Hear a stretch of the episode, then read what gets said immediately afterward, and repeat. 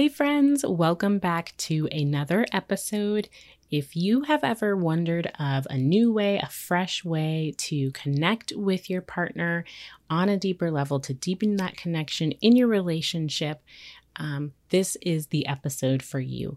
We are going to talk about two foundational keys to a conversation that you need to have in order to have a fruitful conversation, a conversation that brings that deeper, authentic connection and that is ultimately life changing. When you hear about how to handle this, how to handle not only a deeper conversation, but how to handle conflict, you will not look at conflict the same way again. So I'm really excited for you to listen to this episode. Tell me what you think about it, and uh, I'll see you on the other side. Hi, I'm Regina Boyd, licensed marriage and family therapist and licensed mental health counselor, and your host of the Connecting Out Loud podcast. Here we talk about connections with our families as they relate to our mental health and Catholic faith, all while connecting you with those you love the most. Thanks for joining me for this episode. Let's dive in. Hey guys, how you doing? Okay, so today we're going to talk about how to have life-changing conversations with your spouse. And trust me, this is going to be incredibly valuable for any type of conversation you might have, especially if it's something about a conflict or a heavy-duty disagreement. Now, the first thing we need to think about though is um, some other things that are important to have a really productive and um, beautiful conversation with your spouse. And I think first, you want to be talking about something that matters to you, that is incredibly important, and that you find valuable. And as an aside, I would hope that.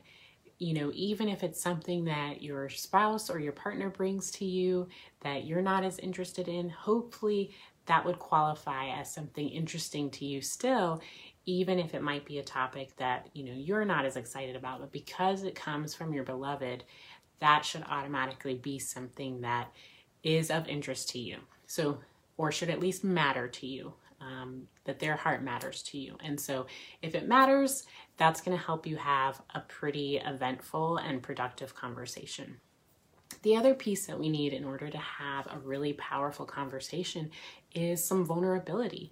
We have to be willing to go there and open up and share whatever is on our hearts and our minds. We have a lot of things going on internally for us, whether that's spiritual, spiritually, our interior life, mentally, emotionally. We have that inner monologue that goes on through our heads throughout the day and being able to check in and being willing to share what's on our hearts and what's on our minds from time to and being willing to be vulnerable about our thoughts, our desires, and whatnot. So, talking about something that matters to you and being vulnerable are two keys to at least starting the conversation.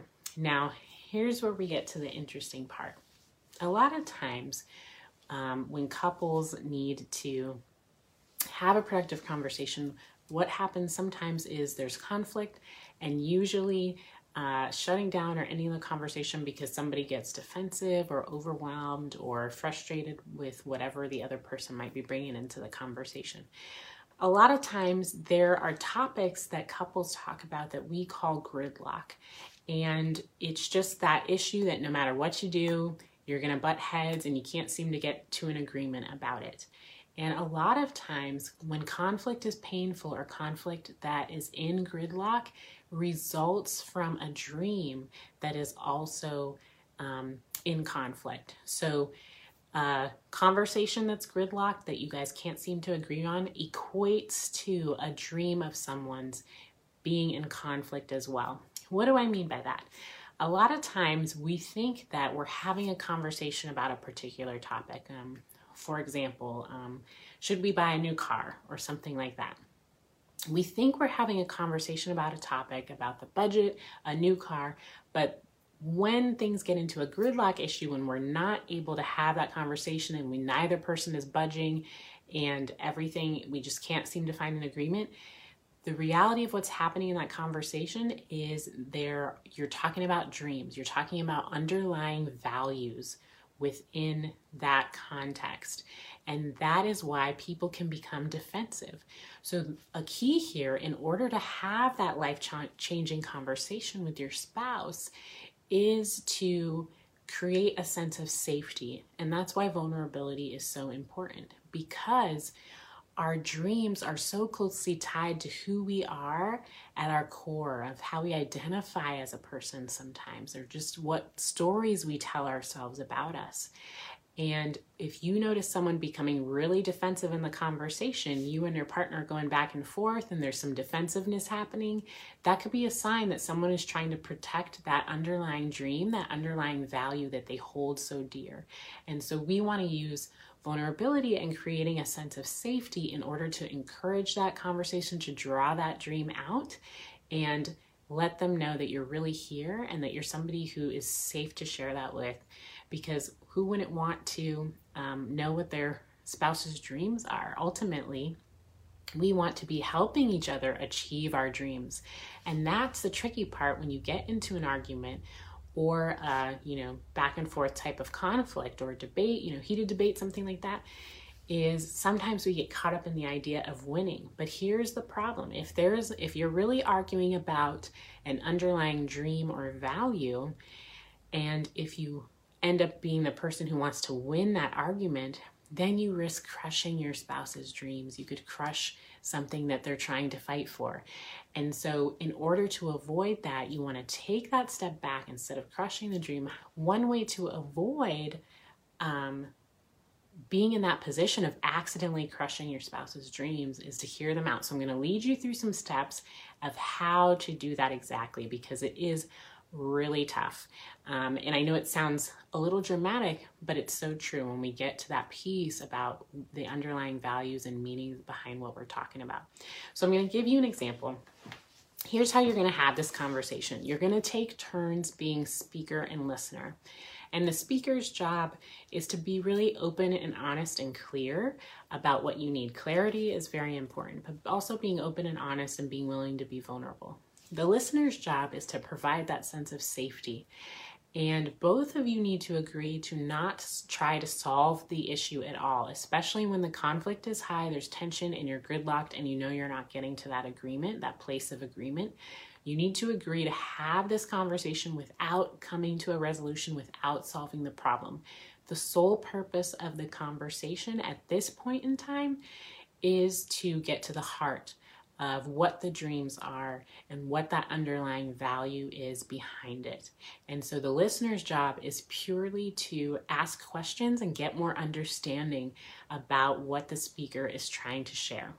So, for example, say there's a debate about um, whether or not we should buy a cabin in the mountains or you know a, a vacation home on the beach or something like that and so usually and a lot of times a couple will start having a conversation about this like oh you know what's a dream you have? Oh well i'd really love to have that cabin um, in the mountains and the other person immediately interjects and says well you know we can't do that. That's we're not, not the right time. We have some other things we already agreed we would accomplish first.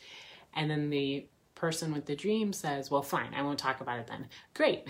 I, you know so i won the argument but what you don't realize is that you've again, gotten at the core of a dream that your spouse has. And so before giving that type of response of saying, hey, we agreed we were going to accomplish some things first, the listener's job is to uh, hold off on some of those types of statements and really ask some more questions and some understanding about that to really get to the heart of what your spouse or your beloved might be trying to share with you. So, what are some questions that you can be asking to get to the heart of that. Just a simple tell me more about what a cabin would mean to you. Um, is there any point in your childhood where this comes from or somewhere from your past where the idea of having a cabin in the mountains was important?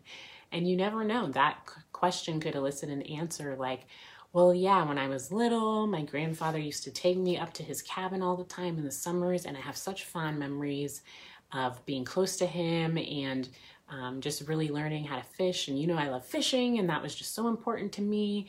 And I just really want to be able to provide that for our family, those types, similar types of experiences. And so when we ask questions like that, now we've gone from, you know, random idea of like, you know, my spouse wanting random cabin in the woods to uh, a deeper meaning of connection, family, closeness, a loved one, a grandfather who symbolized connection and um, learning a skill like fishing that they end up loving. And so there's um, lots of symbolism behind that. You could ask, you know, what would be your ideal dream in this situation? Is there a story behind this for you? What feelings do you have about it? Uh, tell me why this is so important for you. So, when you're in that listener role, really making sure you're asking those questions to draw the dream out. And it also lets your beloved know that it's safe to share those dreams. And when we can put that lens over the conversation, that's where the magic happens. And that's when you have those truly life changing conversations. Because now you know that you're no longer having a conversation about should we make this large purchase or not. The conversation is more about the symbolism behind the purchase. And that makes all the difference.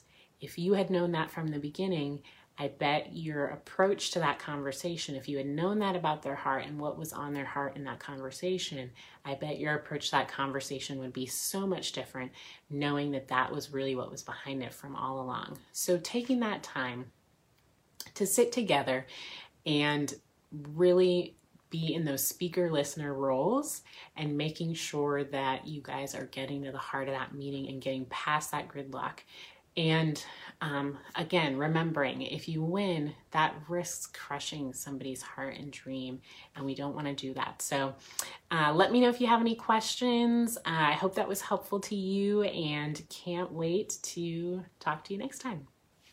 If you have enjoyed this episode, you can find more Connecting Out Loud content on our Facebook and Instagram pages.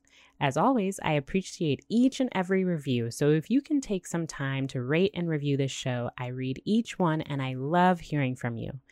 Be intentional and connect out loud.